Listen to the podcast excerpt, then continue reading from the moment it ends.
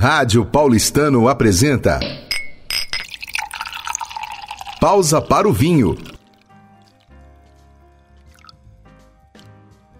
Olá para você que me ouve aqui no podcast Pausa para o Vinho. Eu sou Suyan Paduan e se você, assim como eu, também tem paixão pelo vinho, pela história e pela cultura que acompanha essa bebida tão milenar, então faça uma pausa para o vinho e venha me fazer companhia nessa jornada fascinante que é o mundo do vinho.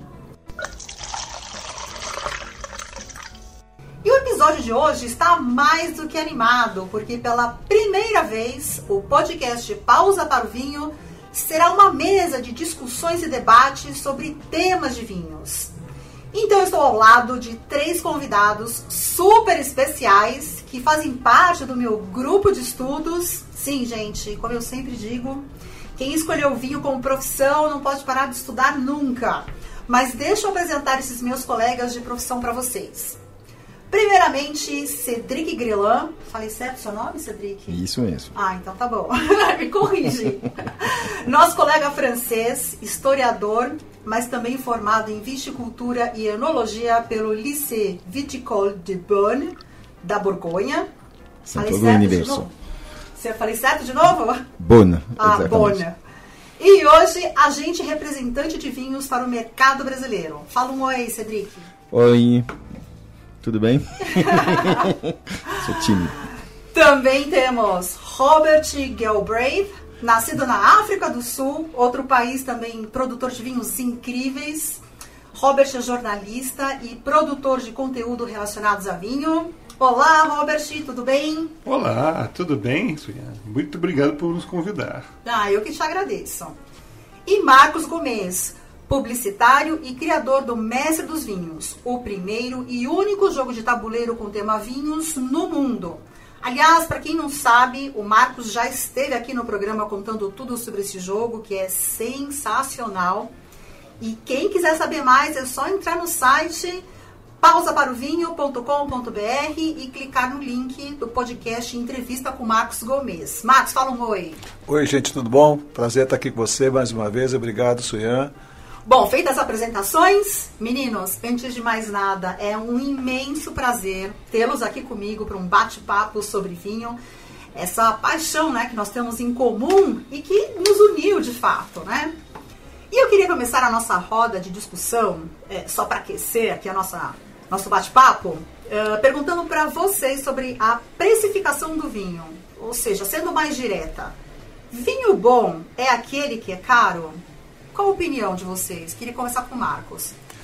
Eu acho que não, mas acho que você tem que procurar o vinho que mais te agrada, né? Acho que é o vinho que está dentro do seu perfil. É, acho que no Brasil tem só uma questão com relação a preços, né? Principalmente é muito comum as pessoas perguntarem sobre o preço no Brasil. O Brasil ainda, diferentemente da, dos Estados Unidos da comunidade europeia, tem o vinho como bebida alcoólica, diferentemente lá que é é, tem pouco imposto, até porque ele é alimento, na verdade, né? Mas acho que não, mas é lógico, com vinho muito barato, talvez você não tenha tipicidade, né? Quando a gente faz degustações, a gente curte muito a questão da tipicidade. Então, não está diretamente relacionado e também tem que ver o, o estilo de vinho que mais lhe agrada, né? Continuando ainda nesse tema, a próxima pergunta eu até vou direcionar para o Cedric, que eu queria. A gente vai falar de exemplos de vinhos franceses, né? Que é o caso do vinho caro que é famoso. É, vou dar um exemplo aqui, né? Não sei, Romane Conti, um Chateau Petrus, um Chateau Margaux, por exemplo, que alcançam, uh, uhum. não sei, milhares de reais aqui no Brasil a garrafa, até dependendo da safra, né? Uh, você acha que de fato esses vinhos valem o quanto custam? Bom, tem essa questão que são vinhos assim de haute couture, né? são os vinhos uh, que vêm de domaine que tem um certo cuidado, tem uh, uh, o preço da terra onde são produzidos Desculpa, esses vinhos. Você falou que são vinhos do quê? Haute couture. Ah, tá. Explica pra gente, então. Então, são, são vinhos que, que, demandam um certo cuidado, porque tem a, a, o nome para a reputação da, da, da vinícola.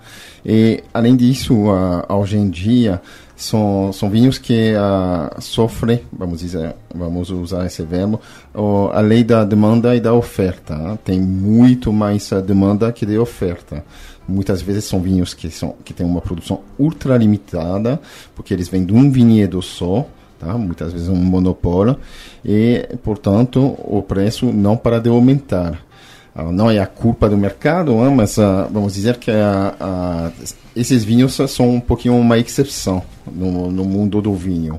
Tem outros vinhos, uh, se você pesquisa, se você começar a garimpar um pouquinho, a, a procurar no mercado, que tem um preço mais justo, como o Marcos explicou uh, agora, uh, e que não tem, como que não estão chegando nessa, nesse nível de, de preço. Mas você deu o exemplo da Romani Conti, do, uh, do Petrus, mas são vinhos, uh, tem vinhos também uh, como no, no Portugal, na, na Itália, nos Estados Unidos, são vários exemplos assim no mundo do vinho, porque tem demanda, às vezes é só uma questão de, mo de moda também, tem, tem vinhos, por exemplo, de sobremesa antigamente que custava muito caro, né, da África do Sul, por exemplo, uh, e hoje em dia não são tão, tão assim uh, procurados, então o preço voltou a ser um pouquinho mais razoável. Tem toda essa questão também.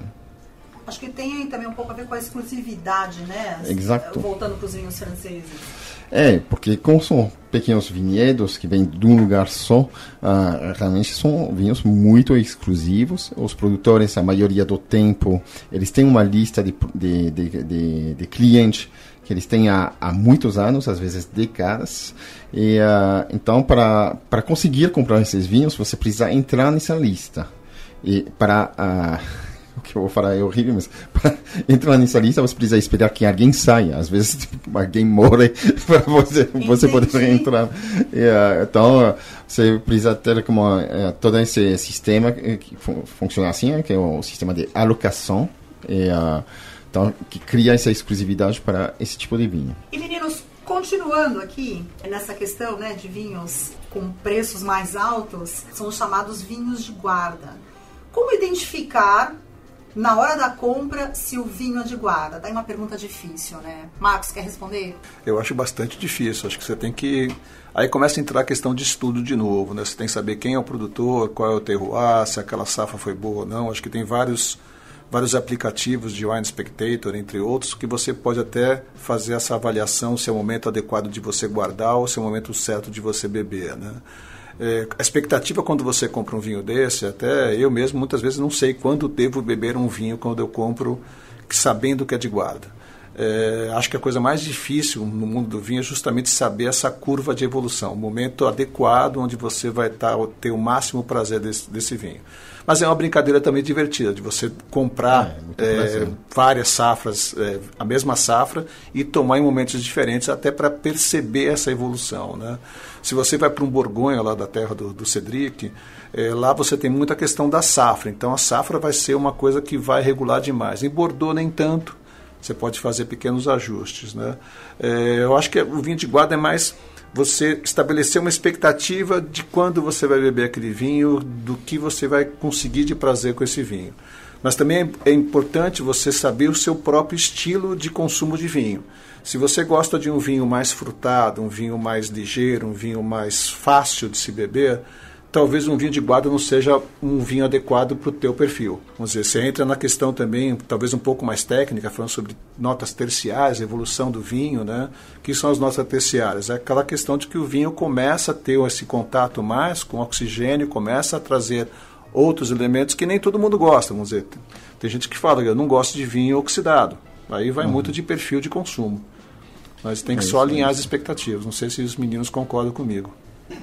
Robert, eu queria até aproveitar que você tocou nesse assunto, é, que a gente está falando né, sobre a validade do vinho ali na prateleira.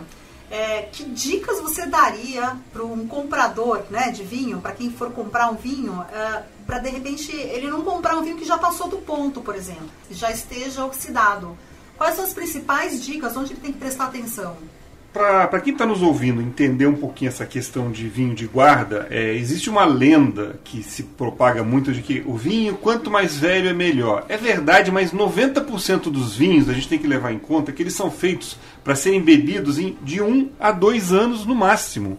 Então, a, o, geralmente quando a gente vai no supermercado a gente quer um vinho pro dia a dia, a gente tem que ficar atento a isso também, porque você vai perceber que no supermercado tem vários vinhos e nem sempre estão bem armazenados. Isso pode encurtar o ciclo de vida de um vinho.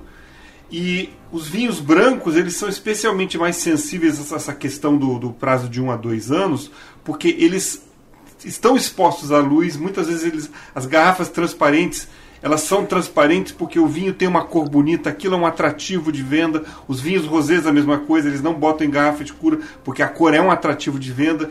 E aquilo tudo, é, às vezes, pode encurtar o ciclo de vida. Então, quando. O que eu costumo dizer para os meus amigos, quando você vai para um supermercado, tenha em mente que o vinho que está com mais de dois anos e que está com armazena, um armazenamento no supermercado que não está muito legal, a chance desse vinho não, tá, não, não estar ou ter passado do ponto para consumo é grande.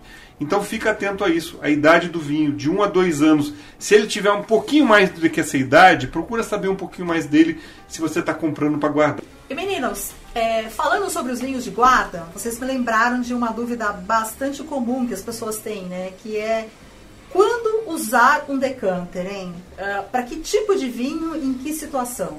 Cedric, quer responder essa? Então, vamos lá, vasto assunto. Então, com vinhos de guarda, vocês têm os decantando uh, que realmente são para separar o líquido das borras. Uh, porque quando o vinho vai envelhecendo, uh, tem umas borras que vão no fundo da garrafa e nós não queremos que essas borras acabem no, no fundo de nossas taças. Poderia prejudicar a degustação. Então, esse é realmente o termo decantar, tirar o líquido eh, e do o sólido. Agora, a grande maioria do tempo, a pessoa passam o vinho no decanter também os vinhos jovens, os vinhos mais encorpados, grande maioria do tempo os tintos, mas pode acontecer também alguns brancos para oxigenar esses vinhos, para melhorar, melhorar a, percepção dos aromas. E essa decantação, esse tipo de, de, de é aeração, seria mais uh, o, o, o termo justo, vai ajudar também a amaciar os taninos para os vinhos tintos. Então, é por isso que tem esses dois tipos de decantações. E ainda falando né, sobre compra de vinho, é uma questão que é sempre trazida para nós aqui né, da área, as pessoas têm dúvida ainda, que é a tampa de rosca. E aí eu queria perguntar para vocês, até para esclarecer para o nosso ouvinte, é mito ou é verdade que a tampa de rosca indica que o vinho é de menor qualidade? Mito. Quem responde? Ah, vamos. Cedric. Bom, por mim é, é, mito. Tem a, tem a Universidade de Adelaida, na Austrália, que faz testes sobre vinhos com rosca desde os anos 50. Então, há 80 anos agora, quase. 70 anos, na verdade. E uh, tem uns grandes produtores, eu não vou citar os nomes, mas que guarda parte da produção para, como, para lá na, na vinícola com tampa de rosca, entendeu? Ah, depois tem toda uma questão de, de, de custo, né? de, de, praticidade também. Ah, a rosca atualmente tem roscas que são mais fáceis de uh, para que são mais adaptadas para o meio ambiente, né? para reciclagem, que a, a rolia é dificilmente é reciclável. Tem uh, uns, uh, umas matérias assim que são mais difíceis também para reciclagem, na, rolia sintética. Então tem toda essa questão. Os produtores eh, cada vez mais são conscientes sobre esse impacto no meio ambiente, então eles querem uh, virar de, de, de rolia para rosca, na verdade. Tem essa questão. Hoje todos os estudos mostram que uh, os vinhos guardam do mesmo, quase do mesmo jeito que a rolia, às vezes melhor, Uh, são muito bem adaptados para estilos de vinhos como branco ou, ou rosé, porque eles guardam bastante frescor uh, nos vinhos. E além disso, são os vinhos uh, muitas vezes que nós queremos beber em situação mais descontraídas, são vinhos que nós vamos levar no parque, por exemplo. Então, nesse caso, você não precisa de levar toda a matéria para abrir a garrafa, a, a, a a, fama, a famosa chave do sommelier. então, você tem a, a rosca, é muito fácil de abrir. E, uh, então, acho que faz sentido hoje de, uh, como de ter esses vinhos que são fechados com rosca e de não ter mais preconceito com, com, com esse jeito de fechar as garrafas. Acho que tem uma coisa bem legal, você pega mesmo os grandes vinhos da Austrália, mesmo da Nova Zelândia, né? A gente no Brasil estava muito acostumado a tomar os vinhos de, de rosca, os vinhos chilenos muito simples. Mas se você for para outra região, como a Austrália, que há muitos anos pesquisa, como você estava falando, Cedric, são grandes vinhos, caros. E Sim. Não é por questão de rosca que são piores, né? Acho que o único, único, único cuidado para quem começar a comprar vinhos com rosca, principalmente os brancos e os rosés mais simples, é ter muita atenção se ela está bem preservada, porque qualquer amassado ela pode fazer com que entre o ar e o vinho vai estar muito ruim de consumo. Então a, a questão de manuseio deste vinho também é muito importante. É. É uma questão de, de percepção do, do mercado, na verdade. Eu que compro diretamente com os produtores né, para, e que escolho ah, vinhos para o mercado brasileiro. ah, tem produtores que me falam, ah, nessa faixa de preço eu tenho duas opções, Aurora ou Rosca. Eu falei, nessa faixa de preço o mercado ainda não está pronto para comprar com Rosca. Tá? Ah, se for para ah, o mercado com os Estados Unidos ou a United Kingdom, como a Inglaterra, ah, tudo bem, vende com rosca, esses vinhos vão fazer sucesso. É toda uma questão de percepção, está evoluindo. 15 anos atrás, realmente, ninguém queria comprar um vinho com rosca. Hoje, as, ah, tem uma mudança de percepção. As pessoas estão estudando, estão percebendo que tem bons vinhos, como o Marcos acabou de falar, que são fechados com rosca. Então, eu acho que vai, vai como assim, evoluir bem. Acho que está evoluindo É, bastante. Acho, que- acho que a questão toda ela se volta à tradição, né? Vamos, vamos. ah, Eu acho que tradição é a chave para a gente entender Exatamente. isso. Eu não Concordo. consigo imaginar um grande vinho de Bordeaux ou da Borgonha com tampa de rosca por uma questão simples de tradição. O francês não vai aceitar aquilo. O Mas já começar a existir, né? Já Mas, está iniciando. De uma isso. maneira geral, eu não consigo imaginar Sim. um Petrus chegando com tampa de rosca. Não, E o Novo Mundo, ele não tem essas amarras da tradição. Então o Novo Mundo ele está mais aberto a essa, essa experimentação, porque ele não tem esse compromisso com a tradição que o, que o Velho Mundo ainda tem, né? Então para o australiano botar isso como uma marca do vinho dele é muito atrativo para ele fazer um contraponto de, de uma outra cultura de vinho, né? Então tem, tem produtores, por isso tem hoje os produtores eles têm a escolha entre vários ah, jeitos de fechar a garrafa. né? Tem essas rolhas tecnológicas, tem a cortiça, mas nesse caso precisa uma boa cortiça ou a rosca. E é toda uma questão de escolha do produtor e onde vai ser vendido o vinho, qual vai ser o mercado. Agora quero ver fazer espumante com tampa de rosca, né? Verdade, verdade.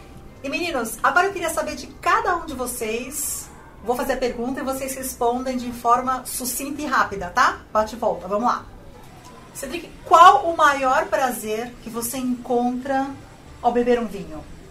para mim é compartilhar realmente é compartilhar ah, o momento compartilhar conhecimento porque quando você bebe vinho você ah, tenta como, procurar a informação sobre o vinho. Então você procura tudo isso toda a história que tem atrás ah, toda a história quando você foi garimpar esse vinho. É isso para mim ah, que eu gosto quando ah, eu bebo vinho.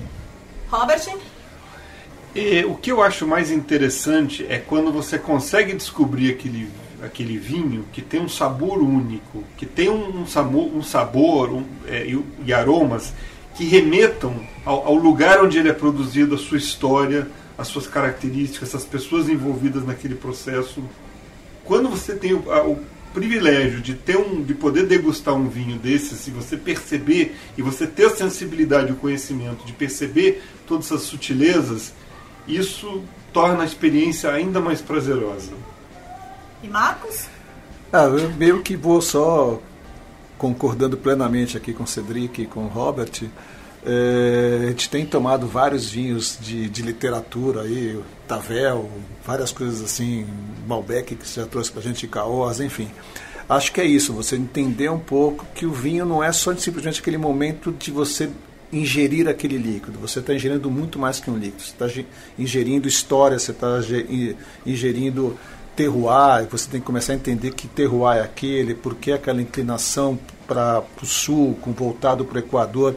Eu acho que isso que traz uma experiência tão legal, acho que a gente gosta justamente de compartilhar essas experiências. Né? Para mim, compartilhar experiências é uma coisa muito bacana, acho que é aí que a gente ganha todo mundo com a nossa cultura, com nossos estudos, com as nossas risadas, assim, vários momentos aí que a gente já teve juntos.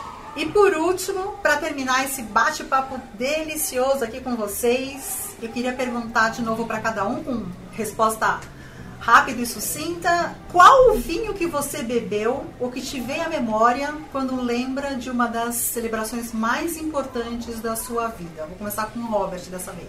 Não foi uma celebração, mas foi uma descoberta. Eu estava na minha primeira vez na Itália, indo de Milão para um evento da minha família em Sárnico, e eu o motorista do táxi ouviu eu falando que eu estava afim de conhecer vinhos italianos e ele interrompeu minha conversa. Desculpa me meter na sua conversa, mas não saia da Itália sem degustar a nossa santa trindade Barolo, Amarone e Brunello. E aquilo ficou na minha cabeça e eu realmente segui a sugestão do cara e o primeiro Amarone que eu experimentei na minha vida foi uma coisa de virar minha cabeça e aí fui experimentar o Brunello, o, o Barolo e. Que bacana! Foi um caminho sem volta. Que bacana! Cedric? Uh, 8 de julho de 2007, eu abri um champanhe por Roger, uh, cuvée Winston Churchill, pelo nascimento do Vinicius, meu filho. E a primeira coisa que ele recebeu na boca foi uma gota desse champanhe. Recém-nascido? Cedric, dando álcool para menor? Bem, curiosamente, Foi o Robert batizado. falou de um vinho tinto, o Cedric falou de um champanhe, então eu vou falar de um momento que marcou não só a mim, mas outros, eu, a Ana e mais outros cinco casais. Nós fomos para Portugal, nós estávamos no Porto, fomos no, no restaurante do chefe Rui Paula e o Nuno Rebelo de Souza abriu para gente um, um, vinho do Porto 1900, ou seja, um vinho com 121 anos, estava espetacular e aí você começa a questão toda de cultura, como que esse vinho foi produzido, quem estava vivo naquele momento, quer dizer, de novo é uma experiência e um dos amigos que estava com a gente chegou até a se emocionar, chegou a chorar mesmo de emoção em tomar aquilo. E depois a gente foi conhecer um museu no, numa das vinícolas, como era a produção de vinhos naquele momento, né? O desafio de você subir o Rio Douro, você descer depois com, com vinho, né? E como era difícil aquilo em 1900, 1900. Imagina um vinho produzido em 1900. Então, você bebe história, né? Então, é de fato emocionante. Eu acho que até para falar de um vinho também fortificado aí, acho que esse foi um momento muito marcante, muito emocionante para nós todos que estávamos lá. Sensacional, que experiência incrível. Né? Sim. E meninos, é uma pena ter que encerrar esse nosso programa já com um gostinho de quero mais. Cedric, Robert, Marcos, Obrigado. meus queridos amigos e irmãos que o mundo Merci. do vinho me deu. Eu queria muito agradecer a presença de vocês aqui comigo no Pausa para o Vinho. E se preparem, porque vai ter repeteco. Uhul. Aí sim. Aí sim. Querido ouvinte, espero que você tenha curtido ter participado conosco dessa mesa de discussões e que tenha aproveitado as várias dicas e informações discutidas aqui. Deixe o seu comentário porque eu vou adorar saber. Mas se você realmente gostou, continue me acompanhando por aqui porque eu trago mais outros assuntos sobre vinho no próximo episódio. E como eu sempre digo, vinho também é história e também é cultura. Eu espero você. Até lá!